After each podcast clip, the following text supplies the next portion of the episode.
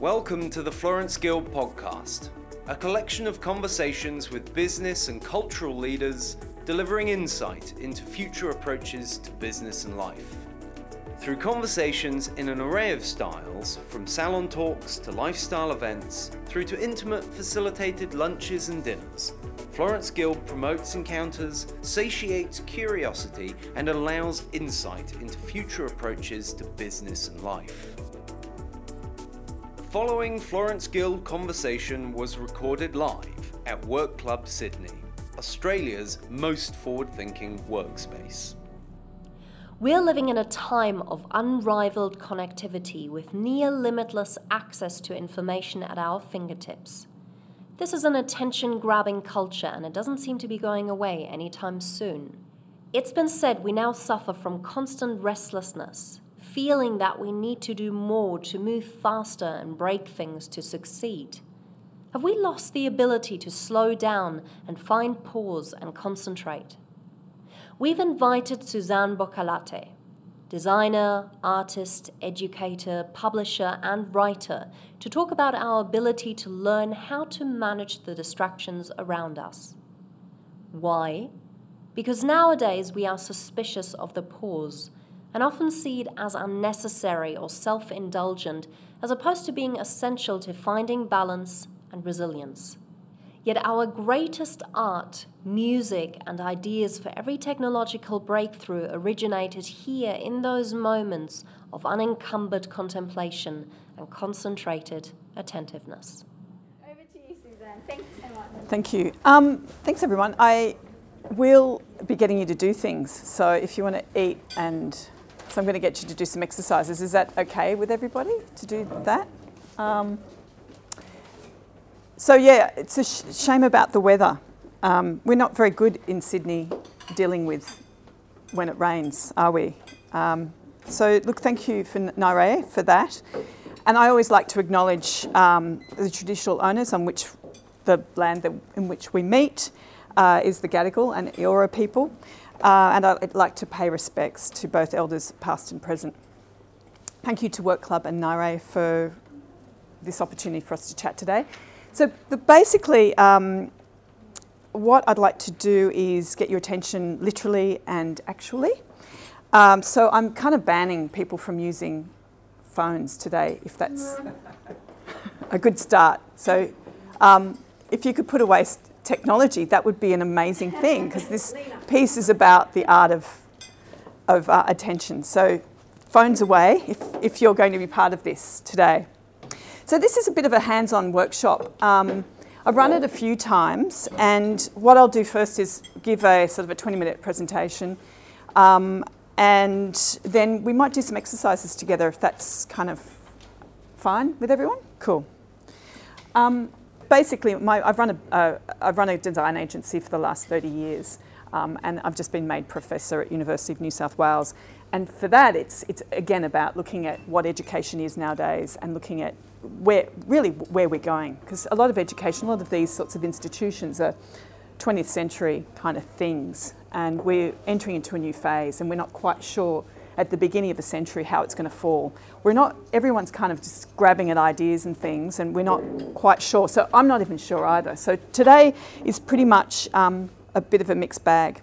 So today uh, it's mastering attention. So there will be activities, uh, and hopefully I'll get you to sort of uh, to maybe relax a little bit for a moment. Um, and I'll also give you some takeaways, some tips, and some uh, reading. If people are interested in further reading about this, I can um, also be in contact with you and send you some reading material as well. Okay, this is a true story. So, not so long ago, um, I nearly drowned in Sydney Harbour. It's kind of similar kind of day to today, but it was at night time. Uh, it was the end of a hot summer, you know, those big hot summer rains. Um, and I was coming home from the Art Gallery of New South Wales, and just as I was leaving, this torrential storm occurred. And um, I, you know, I, I, it was one of those classic kind of storms. I think we felt it this morning and last night. So the wind picked up, and I knew my only chance to get home was to get a cab down at Woolloomooloo. So with my brolly and my headphones, I turned my headphones on. Um, I braced myself and I ran down the steps, you know, down the steps towards Woolloomooloo, uh, and the storm swirled around me. So I held my tight onto my little brolly, and my clothes were drenched, uh, my glasses were fogged, and I headed w- which where I thought the taxis were. But in a second, and just like that, just like that, I was underwater, completely in darkness. I was thrashing around for minutes, under being dragged, fully clothed, under the wharf. And I, I, um, I didn't yell out, and nobody saw me. Um, I lost my glasses and I lost my shoes. Um, and I reached the pylons. I couldn't quite reach because they're quite high up and they were full of splinters. So from a distance, I saw a glint of a silver ladder. It sounds a little bit, you know, you know, like godlike appearance of this silver ladder. So I heaved my body across and I climbed up to, to safety. Um, I don't remember actually falling in the water. I actually do not remember at all. And they say that this is common. But later I realised what had happened that I was completely distracted. I was in the extremes of distraction. I had no connection with the real world. I was plugged in and spaced out. And nature gave me the biggest lesson I could learn. Distraction can be deadly, but more importantly, attention is a resource and a person only has so much of it. And I think that that's kind of the takeaway that I hope you'll, you'll come away with today. We've only got an, a, a, small t- amount of time on this earth, and you know, attention is actually an important resource. The digital revolution, you know, basically promised that we would be saving time, but instead we're busier than ever. It promised us to broaden our horizons, but it left us trapped in our own algorithms. So we now suffer from this constant restlessness. I don't know, does everyone feel that? I feel a constant restlessness. Um, feeling that we need more, we need to move faster, we need to break things more often to succeed. Uh, and this is the heart of our modern times. We're like hung- this hungry world with a deep sense of fragmentation and isolation. So, is this something that we need to swallow and get used to? That's kind of the question I'm posing today. So, how do we manage ourselves in these times of extreme distraction? How can we find pause and concentrate, an essential ingredient of being creative and successful? It's one of my, uh, that's a, a, great book if people are interested in reading. So, the way we do spend our lives is, our days is the way we spend our lives. So we're being offered a wealth of information, but we're suffering from a poverty of attention, says philosopher Matthew Crawford. Mental fragmentation has become a defining feature of our contemporary life. It's not only changing, it's basically changing our brain structure, um, but technology is fragmenting our personalities and sort of a sense of who we are today. Um, and as you can see, and that was a couple of years old. God, knows what's, uh, what the attention span is nowadays. If people even remember who the Beatles are, most of the people maybe not, the, the youth of today. So we're told that we can't adapt fast enough and we're falling behind and we're always playing catch up. Our lives seem to be a lineup of tasks. Our sense of time is shrinking. We're always thinking we've never got enough time. Um, and we're in a constant fear of missing out. How many times have you heard people saying, Oh, I'm so busy, I'm so busy, as they check their phones um, or their, their phones on their watches 103 50 times per day? And that um, statistic uh, is a couple of years old. But apparently, we receive the same amount of information that our parents received, that's in 20, 72 hours, that our parents received in one month. They also said in the Middle Ages, a whole lifetime of information would have been reading a New York Times, a weekend edition. That would have been the entire uh, lifetime of, uh, of learning for someone living in the Middle Ages. So we are, we are moving exponentially, and it's complex, and there's this sense of overload. So just some stats, because I always like to throw some stats. This is from a Nielsen, um, a, a Nielsen uh, study. So we do feel incredibly anxious when we don't have our mobile phone next to us. 50, 53% have said that. This is an Australian study.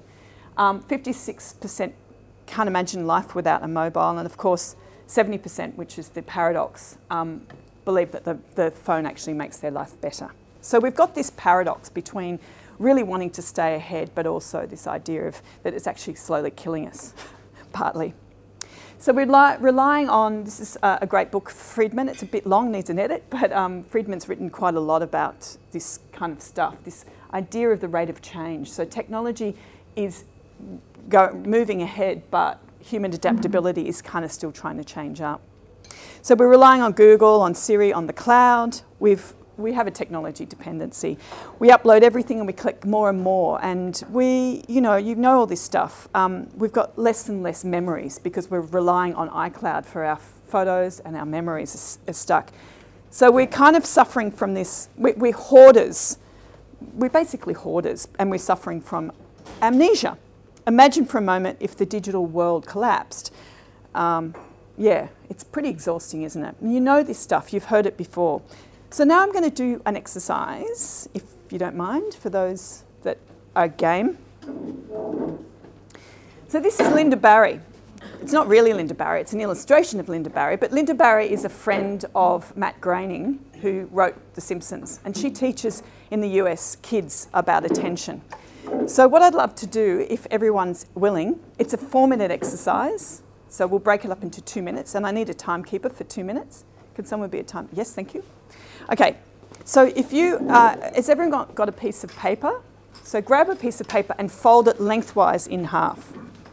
So she came up with this thing, it's called the Daily Four Minute Diary, and I, it's such an interesting task for you to try today. So fold it lengthwise and draw a line down the middle. So write today's date in the top right hand corner. On the top left hand corner, write the word remembered. So today's date, and then on one side, on the left, uh, let's put on the left-hand side, write the word remembered. On the top right, I want you to write the word saw, as in past tense of seeing. Now, what I want you to do in the next two minutes, I want you to picture yesterday. So, what day was yesterday? Tuesday. I want you to picture from when you woke up to when you went to bed and I want you to write down in point form everything you remember. You've got two minutes from the day on the left hand. It can be sentences, point forms, phrases, just memorable things. Thank you. So, wrapping up, just finishing that last sentence would be great. Thank you. Are we done? Okay, so now on the other side, what I want you to write is something slightly different. It's what you remember seeing yesterday. Not remembered, but seeing. It's quite, there's a nuance to it. Yep, you got two minutes. What did you see yesterday? Okay, so wrapping up. Mm. Okay, so just putting pencils down. So, other than the, um, the, the work club distractos in the centre, which I'll separate in a moment, um, what did people think of that exercise? What was it hard? It's a really good exercise. I mean, Lynda Barry suggests that you do that daily. It actually builds up a muscle. Um, and I'll talk a little bit about some other tricks that you can try. If you, if you, it builds up that suddenly you've got your whole day before that you're remembering. And uh, as a writer, I often have to do that anyway. So I'll sit down and spend a lot of time thinking about, you know, like hearing conversations and writing that down. So, and I think uh, leading a creative right, uh, life is kind of, that's a beginning of actually thinking about it in a different way. So great, that's got your juices flowing. So let's now look at um, is this going to work? Yeah, this is kind of stressful, isn't it? This comes from a magazine called um, Anxy. Makes me angst just looking at it. So what I want to do now is just give a quick sort of chat about some of the research that I've been doing around this, um, from both for and against distraction. That's pretty annoying, isn't it? Um, okay, some might be new to you and be interesting to see who you know and who you don't know. Does anyone know this guy? No? Yes? No, that's good. Sorry, am I in your way? No, that's I'll sit back because I've got my little thing here.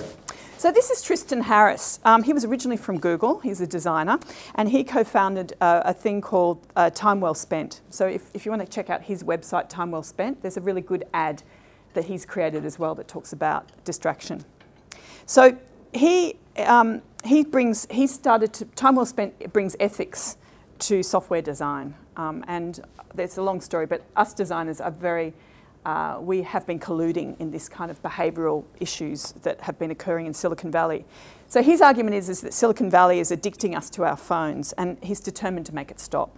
Um, we blame our own personalities and our weak willpower for not being able to be hooked on our phones. But Harris is actually suggesting that this is actually being built by um, behavioural sciences, uh, scientists, um, and it's the software itself that's, that's creating this addiction.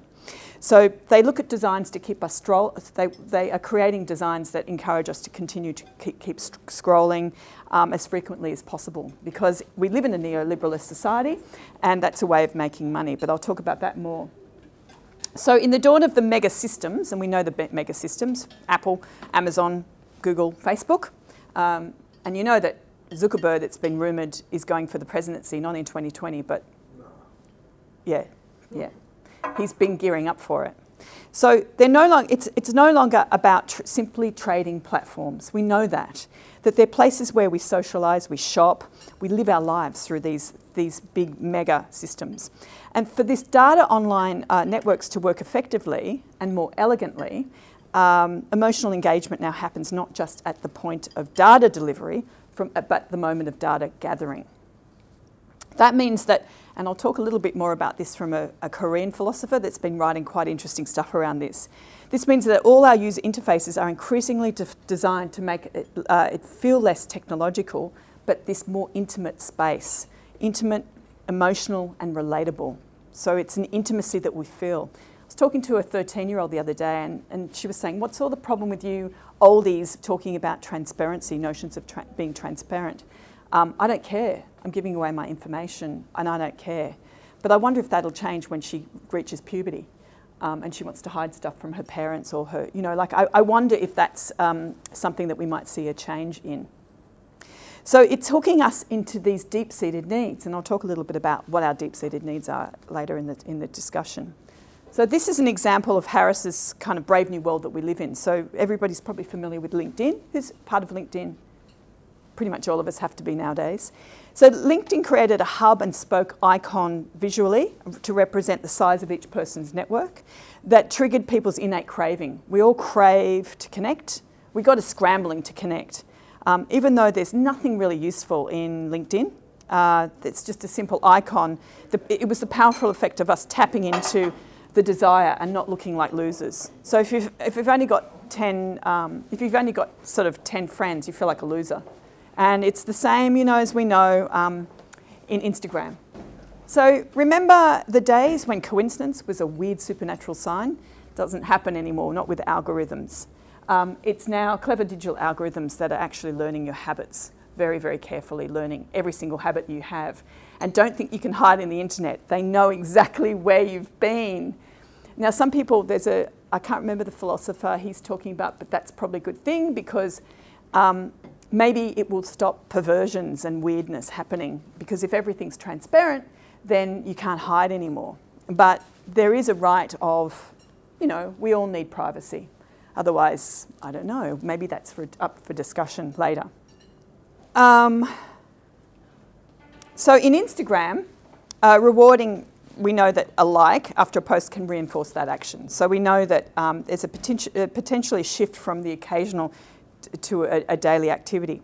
So, you know, we can say that fast food does the same thing. We crave certain flavours uh, by offering these variable rewards messages, um, and the likes appear, and it's on no set schedule anymore. Like you know, like when it goes bing and someone's liked it, and you always go back into Instagram.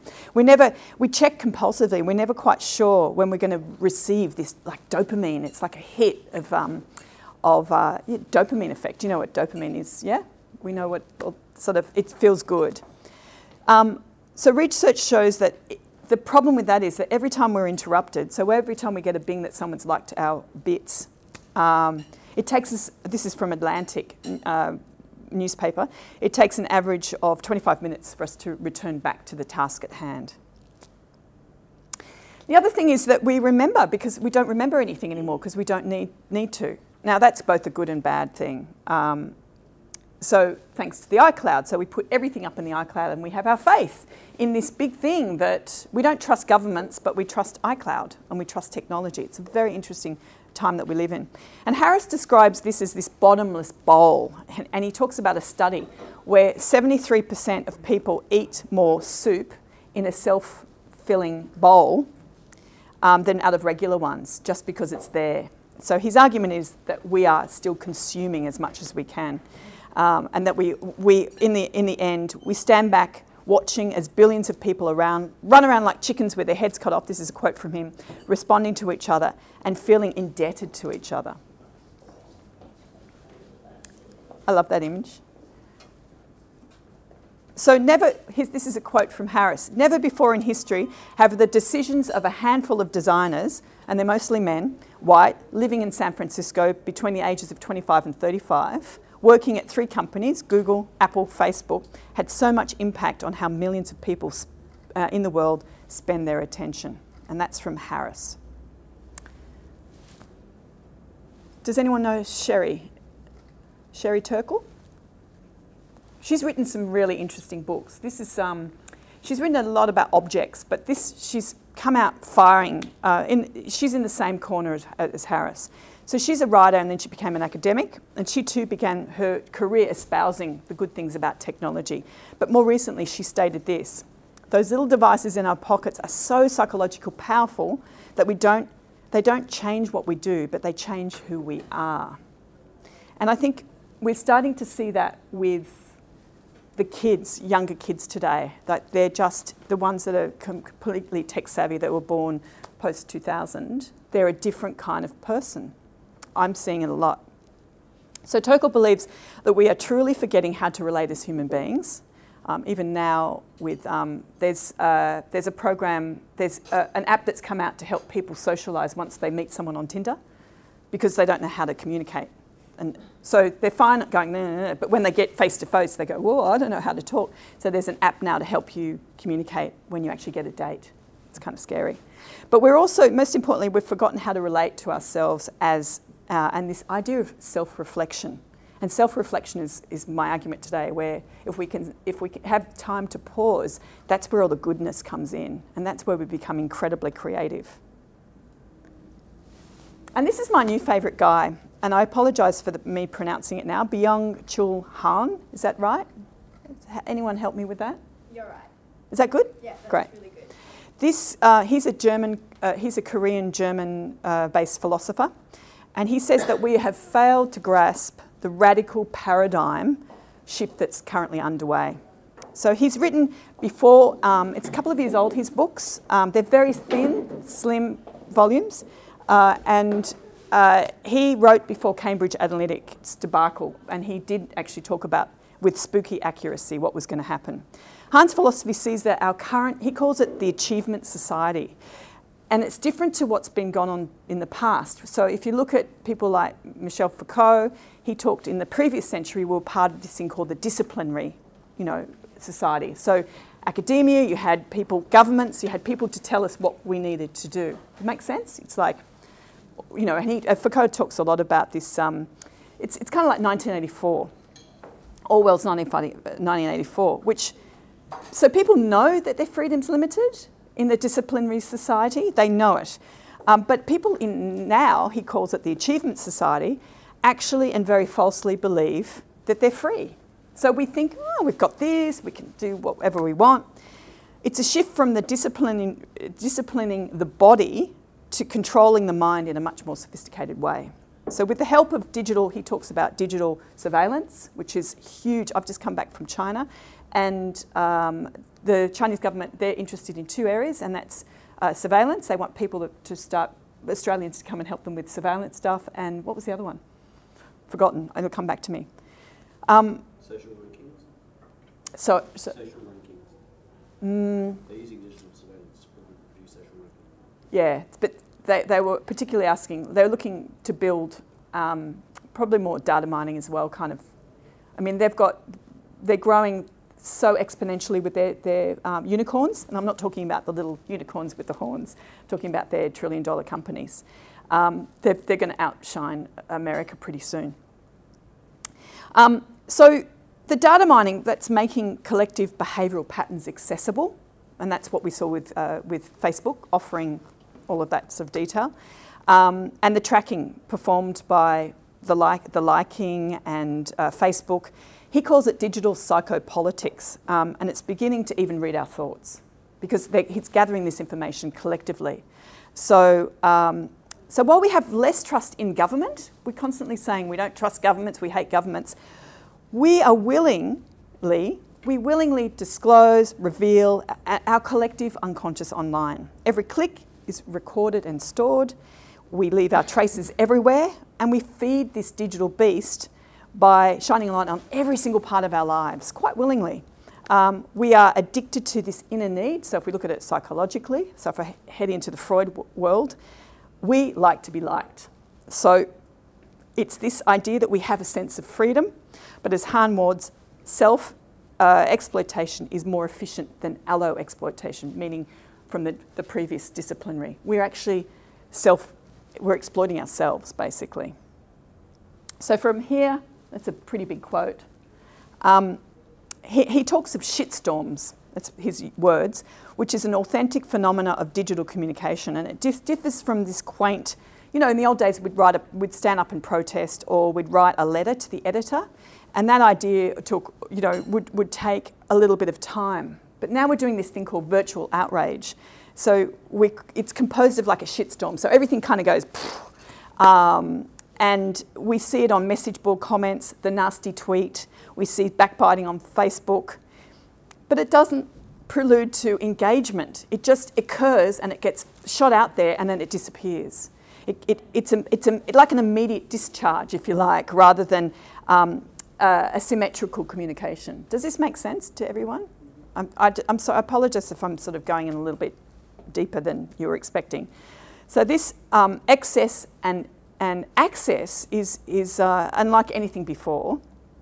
And as I said, we've lost trust and respect. Today, exploitation of governments doesn't need to happen at all. We need no longer, we, are not interested in opinion makers, we're not interested in journalists, any middleman, even politicians, who provided us with a unilateral, you know, one way. So in the old days, we'd all have a television or a radio that we'd all sit around. Unilateral. One person gives us information.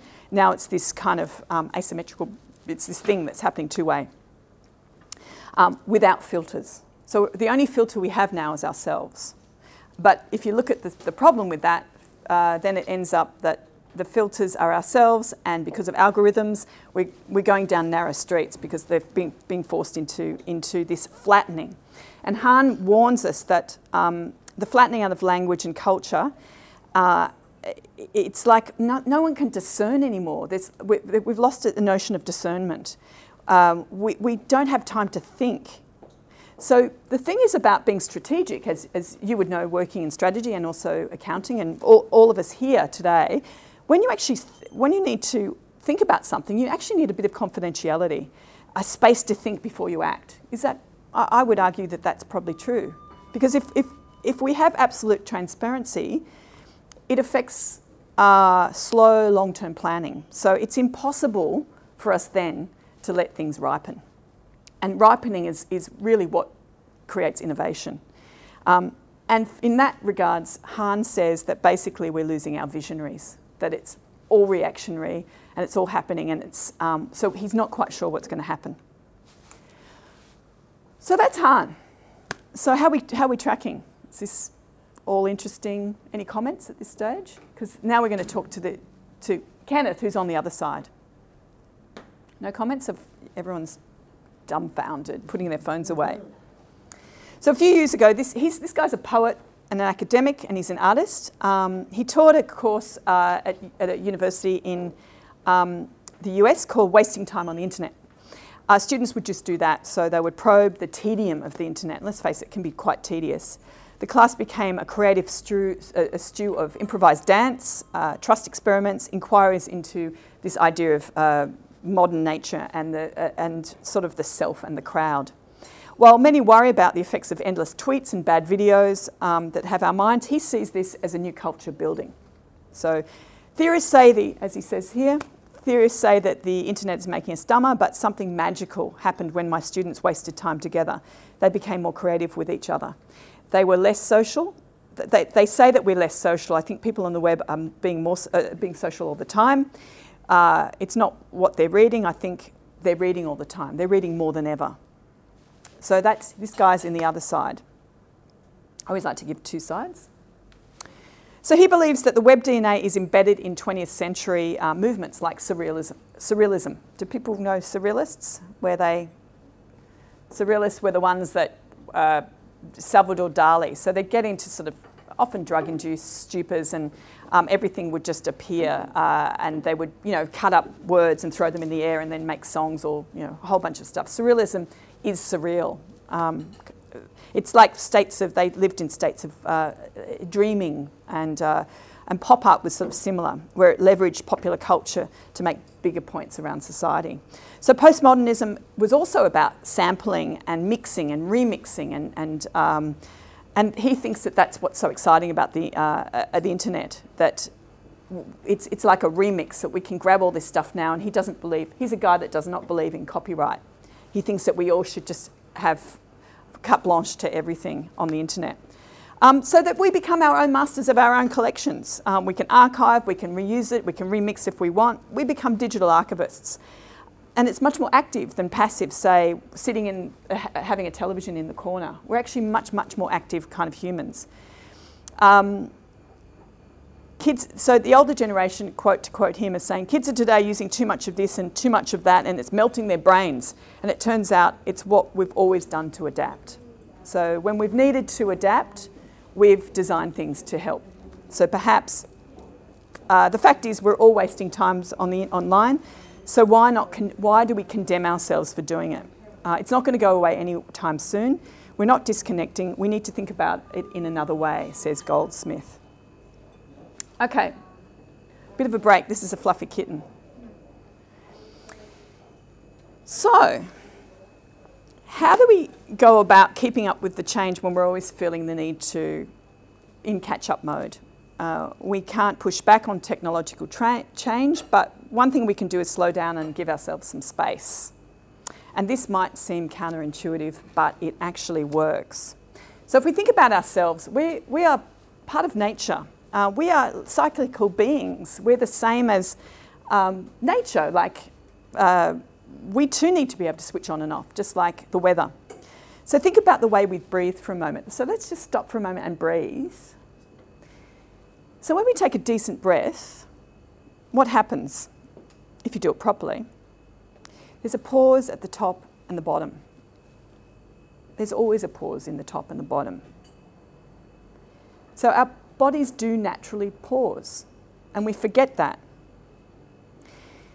So, my argument is, is for us to truly be successful and in ourselves, I think we need to take more pause. We need to pay attention to the experiences and to our senses. And as a designer, I practice this daily. Uh, you know, and the four-minute uh, diary is a great way to, to remember what you've done and how you, what you've achieved. Because I know for a fact that when I let things percolate, ideas unfold unhampered. You could, you know, I sort of think of the pause like a good stock, you know, a, a broth, where sure you can use a stock cube and it might do the trick, but it's usually salty and it's full of MSG. A good stock uses great ingredients and a long time to simmer uh, until it, it, simmers right down into something delicious. And that's really what it means to be creative. And that's where the alchemy actually happens. So, willingness not to, part of being a designer is a willingness to step aside and not to understand. Like, I don't know everything, none of us know everything, so to step aside is great, but it takes time and persistence, and this state needs to be learnt, and it's not normally part of what's known as the business world. So, um, I'm going to give you a few, it's a whistle stop series of, um, uh, of tips, and um, to tune out, but to really tune out and switch off. And um, if switching off technology is really what you want to do, uh, so here are some ways to create, I call it digital resilience, and build attention with intention in your day to day. It takes practice, it's true. Um, so I would suggest you start by turning off your phone notifications so you're not being binged all the time. Only have your phone notifications that you really, really, truly need. Do you know when you get weird stuff like shops saying, oh, just turn all that stuff off and just have the essentials. That's the first basic one. author Julia Cameron talks about in her bestseller, and that's it's a really interesting book to do. It's quite old. She was married to Martin Scorsese, the filmmaker. It's called The Artist's Way. She suggest, she suggests that taking a walk every day um, is, is about being creative. So you might um, walk out a problem, but as you walk, you come across sort of a solution. You might just get a different perspective. You might go for a walk and you might see a cat in a window box, or suddenly you'll hear yourself saying, Oh, I could try X. Um, walking is actually incredibly powerful.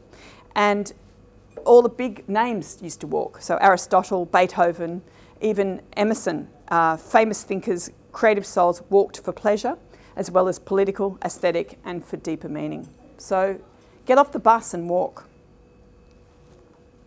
Keeping a diary. Um, I suggest that a diary is a good thing. So in the olden days, uh, it was for something that kids you had as a kid, and maybe you grew out of it.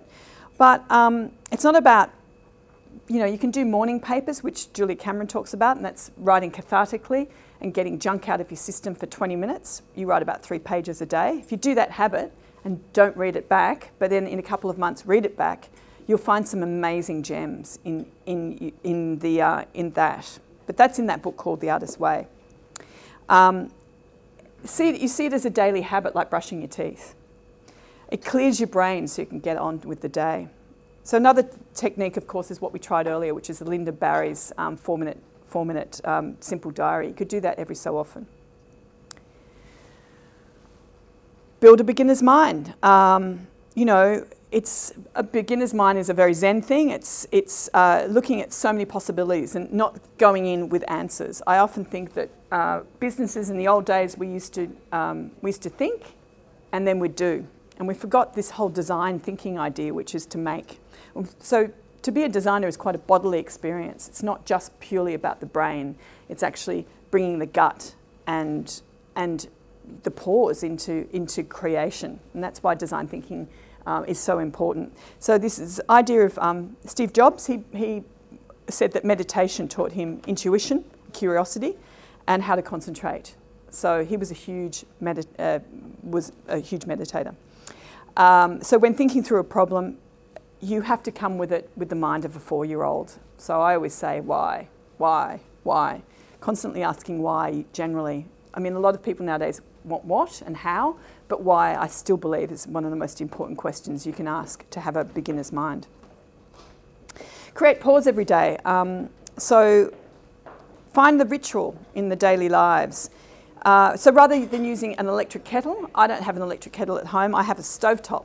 So I have to actually wait for it to boil, It can be a bit annoying sometimes, but there's something really lovely about this. I've got this beautiful Japanese kettle that I sit on the stovetop and I wait. Um, start by each day with meditating. So I walk, um, I walk to the Opera House and back every day, uh, and I try to, and I do an hour of yoga a day as part of my daily routine. Uh, but many composers and writers find a ritual in the day-to-day process. Stravinsky, for instance, uh, did the same thing every morning when he arrived in his studio. He played Bach as a warm-up, did it every day. Descartes lingered in bed, um, his mind wandering through the woods, gardens, and enchanted palaces. Uh, so he created this ima- imagination. Rituals can be something really, really small, but creating a ritual shows that we're alive um, and awake in the world. I did this one year, which is fantastic. This was part of a MoMA project, uh, as in Museum of, uh, of, Modern Art in New York. Um, and what can you do in 100 days? Set yourself a task. The yogis say that if you do something for 40 days, it changes your brain do it for 90 days, something else happens, and by 100 days, it's actually embedded into your system. I challenge you to try a 100 day project. So you choose one action, one thing a day, and pick a start date, and then have an end date of 100 days. Um, something quick, something creative. Don't, don't be fearful about it. Don't even think too much about it. Even better, don't think about it every day at all. So after day 30, you'll probably get a bit in your groove. A lot of people drop out at day 30 but I challenge you to do the 100 and email me if you make it. Uh, as Isabella uh, once said, show up, show up, show up, and the muse shows up. So the creative muse appears after 100 days. I did it for 100 days as a writing technique, and I just wrote snippets. Some days I'd write a whole story, other days I'd just write things I'd hear on a bus, but I wrote every day. And I have now a massive volume of writing that I use um, in, my, in my creative writing. So I'd love to challenge you all to that, see who can do it. The other is to write with a pen. My God, use a pen, use a pencil. Writing with a hand is actually physically different to, to typing. There's something about the act of, the, of drawing that changes the way your brain works. Um, it gives you more originals. And we're all looking for originals. Something magical passes from the brain to the, through the heart and then through the hand. Designer Milton Glaser, he's the one that came up with that, uh, the logo I Heart New York that everybody knows. He once said that um, the difference between a brain and a computer has to do with the way the brain works by maintaining its fuzziness. You do a sketch and the brain examines that sketch and modifies it. The brain then thinks of another idea. And then you do another sketch, which is still fuzzy, and there's a response of the brain. And then you move to a series towards clarification. And that's what the brain allows you to do. The ambiguity is, uh, is, is, is the central part around the way our actual brains work. We love ambiguity. The other important th- thing that I think is, and this took me years to practice, is learn to be alone but not lonely. So we've forgotten to enjoy solitude. Um, artist Twyla Tharp, great name, suggests that if you um, use solitude, you, you have to actually build uh, uh, tolerance for solitude. She calls it the process of quietness without loneliness. So you, you can start small, so set your timer for one minute, be on your own alone for one minute. Um, and then just watch. You could, you could try this uh, watch where it takes you in a minute, your mind. Um, what materializes, what goal, what word, what solution. So just let your, your ideas wander. Uh, thoughts appear from deep consciousness when you let, when you let space happen. So you're no longer alo- alone anymore. You're actually, your ideas and your thoughts become your company, which I think is really beautiful. Um, tuning in to tune out. There's lots of apps that you can use, and if you, uh, they say that digital world is an enemy of wellness, but there's a lot of wellness apps now all over the place. Uh, here, are, there's a few like Buddhify. This is Buddhify, which is fantastic if people have seen that. Um, the Smiling Mind, which is a, one that's in schools for kids, and it, that's been um, developed by psychologists and educators. Uh, but if you wish to build a more active process, uh, uh, uh practice, try things like YogaGlo. I'm a huge fan of YogaGlo. I do yoga with it pretty much every morning. Um, and there's meditation, there's a whole bunch of stuff there. It's fantastic. I've even learnt, I've even gone into the 20 minute nap in the afternoon. And people for 20 minute naps are fantastic. If you can just sit in, put your head on the table for 10 to 15 minutes, not fall asleep, but just stop, it revitalizes you. It can actually work, you work better in the afternoon and you sleep better. There's a whole bunch of research around the nap. Um, and if people are interested in napping or that concept, I've got tons of reading um, and some exercise. Flaneur, ben- uh, cultural essays, Walter Benjamin came up with flaneurism. So it's about the art of strolling, about how to engage in a city. We've forgotten how to do that, the strolling, and rather than just purely exercise. So it's sauntering around the city and it's observing. Um, and it doesn't come so naturally anymore with GPS because we never get lost anymore. But his argument was just to stroll and experience the world around us and not feel pressured by the pressures that we have. And here it is again. Um, you know, become an artist. Uh, we're half awake, half asleep. We're multitasking according to Goldsmith, and this is the reason to celebrate. The vast amount of web's language is perfect raw material for literature disjunctive, it's compressed, it's de- decontextualized, and most important, it's cut and pastable. It's easy to reassemble into works of art. So use the web as an artist. Um, he's also suggesting things like Tumblr and Pinterest and Spotify are great ways to become curators of our own things. There's for and against all of these things. And you can also daydream online. Take it slow, be bored. Go through, you know, everything you do uh, is an experience. So you could argue that um, what we do daily when we check our Instagram or Facebook feed is relaxing. So I'm not here to say it's all bad. So maybe you need to just enjoy it. Um, but the geniuses like Einstein and Newton knew the, uh, knew the importance of daydreaming. Learn how to relax is what the brain scientists, and to your point, um, is, is about how you're developing new neurons and neural networking. Um, so try to use the online in the same kind of way. So, just to conclude, so today in our crazy fetish productivity culture, we're suspicious of the pause. Um, we're often seen as unnecessary or self indulgent, and I'm arguing that it's not, as opposed to being essential to finding balance and resilience. And I think resilience is a really key thing for us as, as we're getting older to be resilient in this time. Yet, our greatest art, music, and ideas for every single technological breakthrough originated in those moments of unencumbered contemplation and concentrated attentiveness, if that makes sense. Concentrated attentiveness as opposed to. So I, ins- I encourage you all, thank you for coming today, to actually try it for yourself and, and pause. Uh, so today, uh, basically, we've looked at some of the pros and cons of technology. Hopefully, developed a few observation skills. It's hard in a, an hour and a half to change the way we do things. Um, exploring ideas around distraction and some of the theories behind it and what's happening in the world.